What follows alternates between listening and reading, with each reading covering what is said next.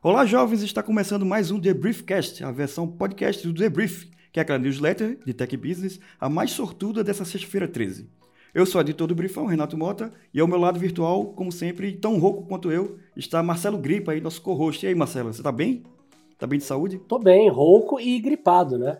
Com perdão do trocadilho aí, o gripa, gripado. Mas vamos aí. exatamente. Espero que tá dê na, pra... tá na família. Espero que dê para entender né, os meus comentários ao longo do podcast. Vamos lá.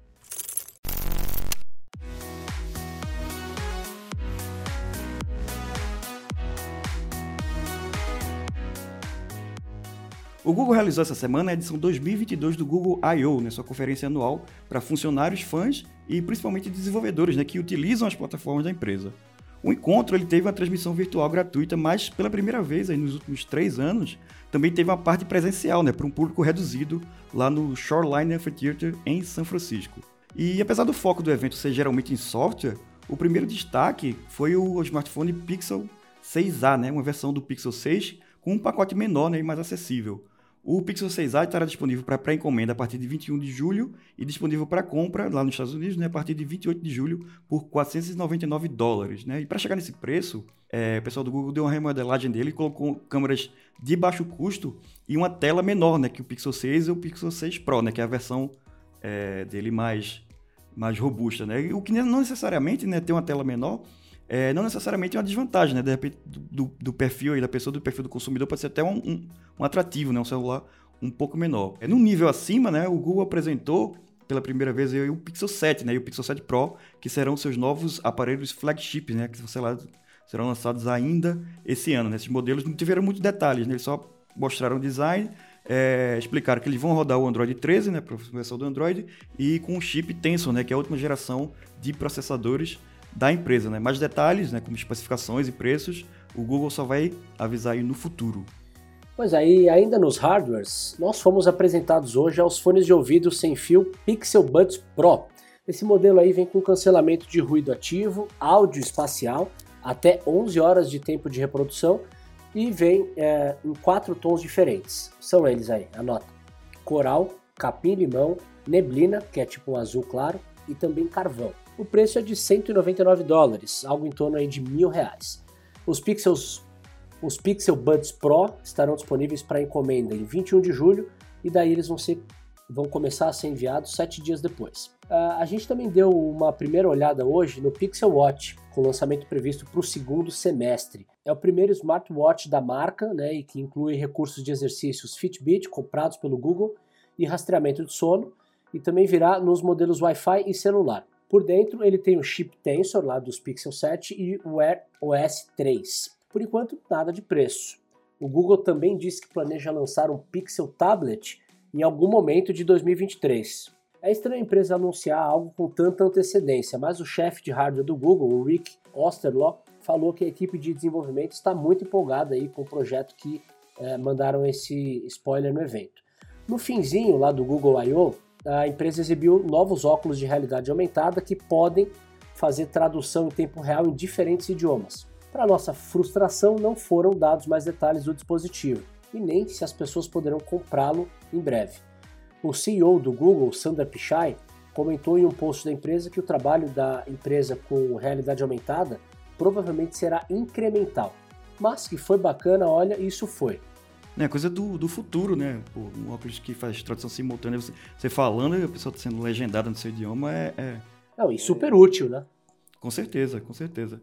E voltando ao lance de que o Google I.O. é um evento predominantemente de software, né? Embora a empresa tenha, nem tenha gastado tanto tempo para falar desses hardware, é, essa quantidade de anúncios né, no, no, evento mostra como essa vertical de hardware é uma grande área de investimento para o Google atualmente. Né? Além disso, é interessante. Primeiro Google I.O., aí, depois de três anos de, de pandemia, né? primeiro evento presencial, então trazer novos gadgets né? sempre chama mais atenção do que trazer umas atualizações de software só, né? Então você mostra os produtos novos, você diz, ó, oh, a gente vai lançar esse óculos bacana, esse, esse primeiro smartwatch, né? Uma coisa que há anos né, o pessoal já especulava, é, de design, de, de, de recursos, especialmente depois que o Google comprou aí a Fitbit, né? Você já está na expectativa de sair um, um smartwatch.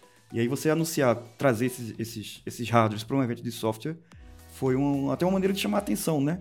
Chamar, trazer mais, mais notícia positivo aí para o Google. Né? E entrando nos programas, é, de fato, né, o que foi lançado lá no Google I.O., o Google lançou uma espécie de laboratório de testes para inteligência artificial online. Né? A ideia é que as pessoas vejam alguns dos recursos né, de novos modelos de aprendizado de máquina que vem sendo desenvolvido aí pelo Google, além de ajudar a identificar e relatar falhas e limitações. Né?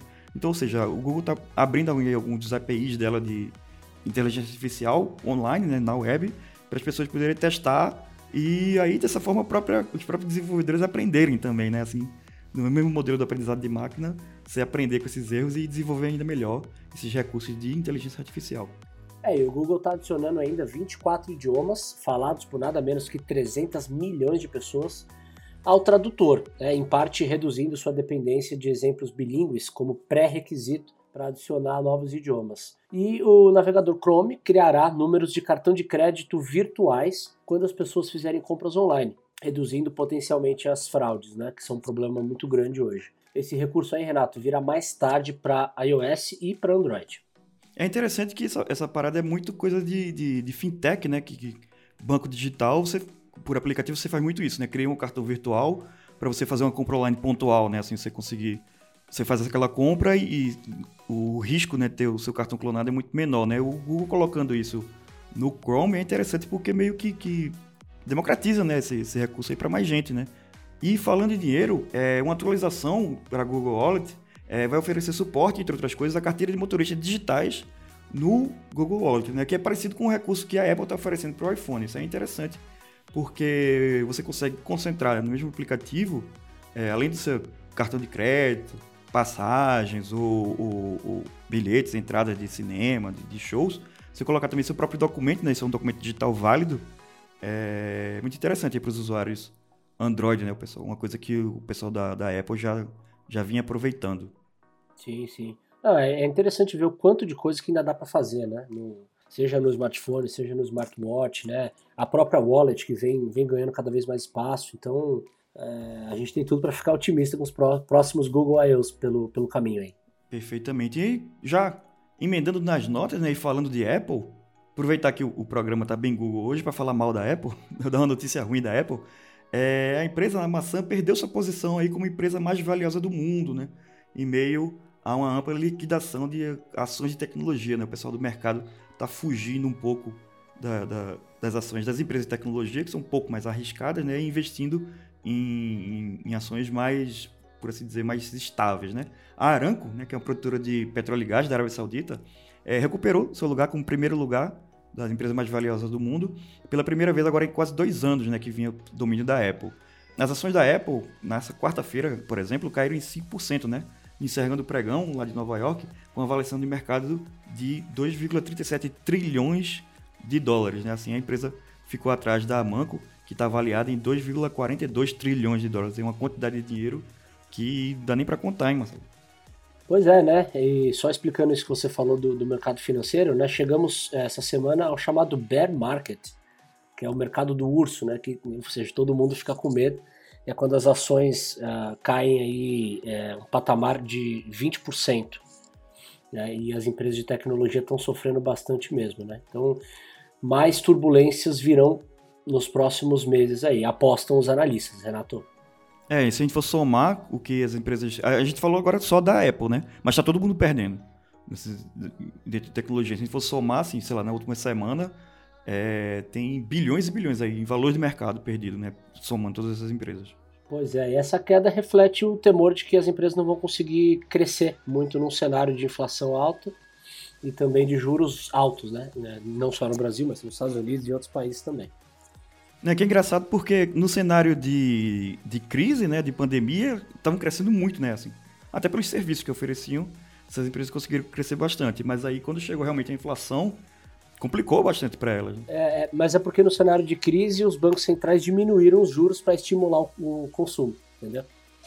E exato, aí, exato. E, e, e boa parte do, do... A, a, pandemia quebrou toda a cadeia lá, né, de, de, de, de logística, enfim, dos mercados e aí isso gerou inflação. Aí precisou mexer de novo no, no ambiente macroeconômico aí. É, o golpe demorou, mas chegou, né? Assim, a porrada demorou. Se não demorou, mas chegou para as empresas de TI. Não tá fácil, olha, a, a, vida dos analistas aí não tá fácil. Mas tem gente que tá, tá indo bem da vida aí, hein, Marcelo? Tem, tem, olha só. Ah, no sentido contrário da Apple, A Disney Plus, que parece que não está tendo crise, cresceu para 137,7 milhões de assinantes em abril.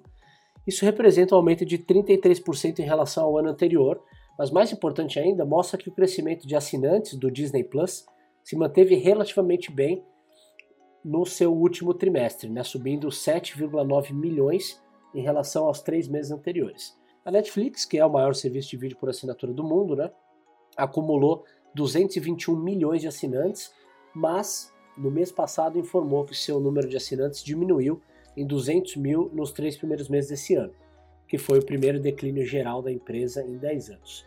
É, isso aí é muito impressionante porque, sei lá, até pouco tempo atrás, vou dizer, dois anos atrás, é, a Netflix estava muito na frente de todo mundo, estava todo mundo correndo atrás, desesperadamente, para alcançar. E agora a gente já tem a Disney Plus, embora assim, é, de 221 para 137 milhões, tem uma diferença aí de quase 100 milhões de assinantes, mas chegando muito rápido, mantendo um crescimento muito estável. A gente tem a Netflix estacionada, perdeu 200 mil assinantes, tá com, com uma previsão de perder mais 2 milhões e meio no próximo trimestre. Todo mundo correndo atrás, né? Assim, a gente tá vendo um, um mercado começar a se equilibrar aí. A gente tem Warner Bros. Discovery se juntando agora finalmente, né? Assim, concluindo a unificação que deve vir, já era um produto muito, muito forte no mercado de streaming, deve vir mais forte ainda. A gente tem Apple TV Plus, que como a gente até comentou em edições passadas do podcast, é, pode não ter a maior base de assinantes do, do, do, mercado, mas vem muito forte na qualidade do produto, assim, o, o, o burburinho em torno dos produtos da, da Apple TV Plus está muito alto, ganhando muito prêmio, pessoal comentando muitas séries novas aí, a gente falou de Rapture, falou de, de, Tom, de, de Ted Lasso, mas tem também Roar, tem também Shining Girls, tem um monte de séries, a Shining Girls que é com, com Wagner Moura até chamando muita atenção, e a gente tem é, previsão aí de um cenário bem competitivo aí para esse ano aí no streaming. É, e, e, a Disney tem a favor dela a marca, né? A Walt Disney Pictures atrai muita atenção, né? Muito mais do que nove, grandes nomes da, da indústria, né? De tech, que estão abrindo um braço, são conhecidos por seus mercados, né? Mas, uh, assim, a própria Amazon, né? Demorou um pouco para conseguir convencer as pessoas. A Apple também está tá começando a engrenar agora. Mas com a Disney parece que esse processo é mais fluido, né? Não, eu diria não só a marca, como as marcas, né? Porque quando a gente fala de Disney, a gente tá falando de Disney, tá falando de Marvel, tá falando de Star Wars, tá falando Exatamente. de Fox, tá falando de Pixar. É uma grife. Tá falando de, de, É, uma grife, realmente. Você tá falando, sei lá, de metade dos Oscars. A outra metade deve estar tá com a Warner. Então, metade aí que tá com essa galera que tá dentro do guarda-chuva da Disney. ESPN. Pô, um fortíssimo em termos de conteúdo. E para finalizar, a última notinha de hoje, a Meta começou a renomear é, seus produtos, né, depois que a empresa mudou de nome. É, o Oculus Quest né, e o Facebook Portal, por exemplo, agora são Meta Quest né, e Meta Portal.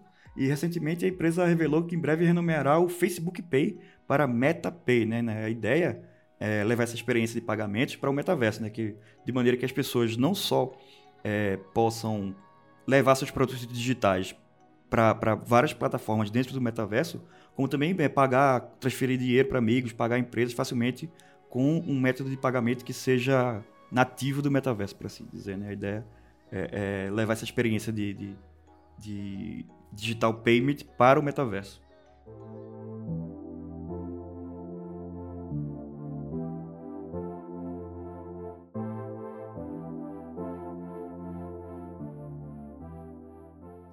E para recomendações dessa semana, vou aproveitar que duas coisas. Um, que essa série que eu vou recomendar é, acabou de acabar a primeira temporada, né? passou o último episódio aí na HBO, HBO Max, e aproveitar também que tá rolando as, os playoffs da NBA, né, que tá pegando fogo aí. Então eu recomendo aí para todo mundo Lakers Hora de Vencer, né, que é um seriado da HBO, da, da, passando na HBO Max também, que é com o ganhador do, criado pelo ganhador do Oscar, né, o Adam McKay, que tem no elenco aí John C. Reilly, Queen Cesaire, tem um elenco muito bom, né, Jason Clarke, Adrian Brody, pô, uma galera Sally Field, né, uma galera show que é para contar a história é, de como o Los Angeles Lakers, que já era um time tradicional, de certa forma, dentro da NBA lá nos Estados Unidos, é, se tornou o time de maior sucesso nos anos 80, né? Uma das dinastias aí mais admiradas e dominantes da história do esporte aí, conseguiu ser um time reconhecido no mundo todo.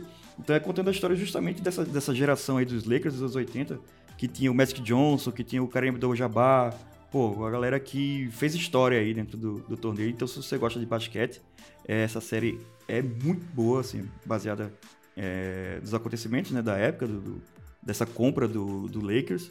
É, e não só, assim, também se você curte, sei lá, cinema, se você curte audiovisual, essa série é muito bem feita. Como ela é, se passa ali nos anos 70 para os anos 80, ela tem uma estética dessa época, assim, que é muito forte. Assim, não só no, no, no na música e no figurino, mas como assim, até nos ângulos de câmera, ele coloca uns, uns, filtros assim bem granulados assim em certas imagens. É bem interessante assim, se você curte é, cinema dos anos 70 e 80, se você curte basquete, ou se você curte audiovisual bem feito, recomendo demais aí. Lakers Hora de Vencer, a última, o, último, o último episódio da primeira temporada já tá lá na HBO Max, então se você quiser maratonar, você pode assistir de uma vez.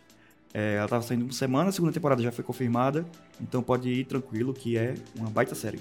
Pô, maravilha, mais uma série pra minha lista aqui, que já não é pequena. Essa, né? essa lista que só, só cresce, né? Só cresce, mas sempre que você dá uma dica de série, tem que ver, porque eu gosto das suas sugestões.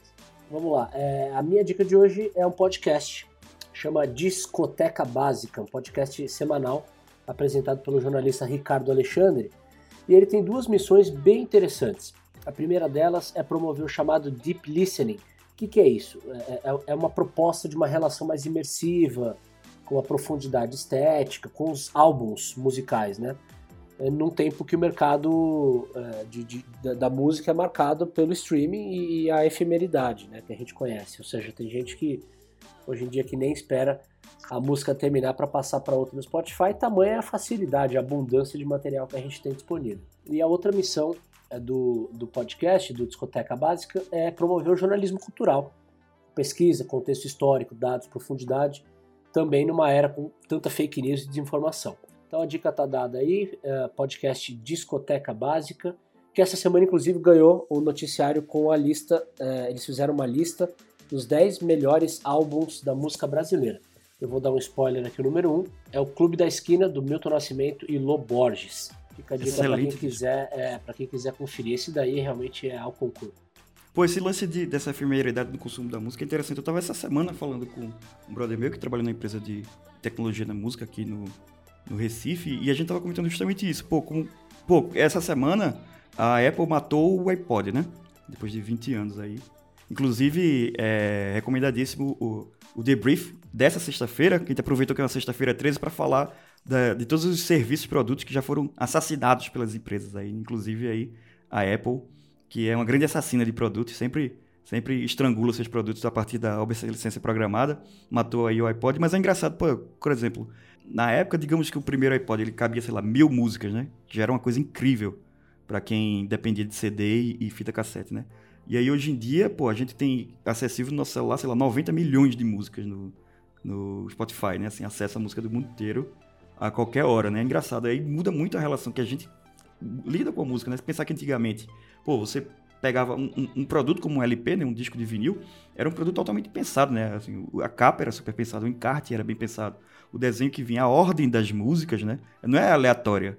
A ordem das músicas foi pensada por alguém que foi lá, o produtor, os músicos foram lá, eu quero essa primeiro, essa, depois essa, depois. Contava uma história, né? E hoje em dia a gente tem uma relação com a música que é muito, pô, tá, tá sendo quase que resumida aos 15 segundos do, da dancinha do, do TikTok, né? Então falta muito realmente, assim, você voltar a consumir essas coisas como elas merecem ser consumidas de repente. E é verdade, você falou da ordem das músicas, né? Um dos, dos álbuns que são, menciona que são mencionados ali é o Transa, do Caetano Veloso. E, e, e aí você percebe claramente no, no, no, no, disco a, a intenção de fazer músicas que se conectam entre si, né? de forma que se você fosse ouvi-las ali, você, você faria parte de uma mesma história, de um mesmo contexto. Isso daí para ser consumido no, no, no, vinil, por exemplo, é incrível, né? Uhum. Então acho que é. E a gente não tá falando nem de, nem de qualidade de, de som, né? Não, é, tem... a gente tá falando de conceito. É, é mais de, de, experiência mesmo, né? De, de, de, conceito. Às vezes eu faço isso com meus amigos, assim, a gente vai se junta assim pra, pra casa de algum, assim, beber uma coisinha, conversar. E aí, na hora de colocar o som, a gente diz, ó, não é para colocar uma música, não. Você escolhe um disco e a gente escuta aquele disco do começo ao fim, né? Vamos, Isso. Vamos dentro do produto. Pegar a história toda, né? É. E é isso aí. Encerramos aí o episódio desta semana do Briefcast. Se você não assina ainda o The Brief, por favor, entra lá no www.thebrief.com.br, assine a newsletter, que é tão legal quanto esse podcast, garanto. A gente também está no Instagram e no Twitter, no arroba TheBriefOficial. E feedbacks e comentários você pode mandar para o newsletter, arroba TheBrief.com.br. Marcelão, muito obrigado por acompanhar aí mais uma vez essa semana. Valeu, Renato. Obrigado. Obrigado a todos.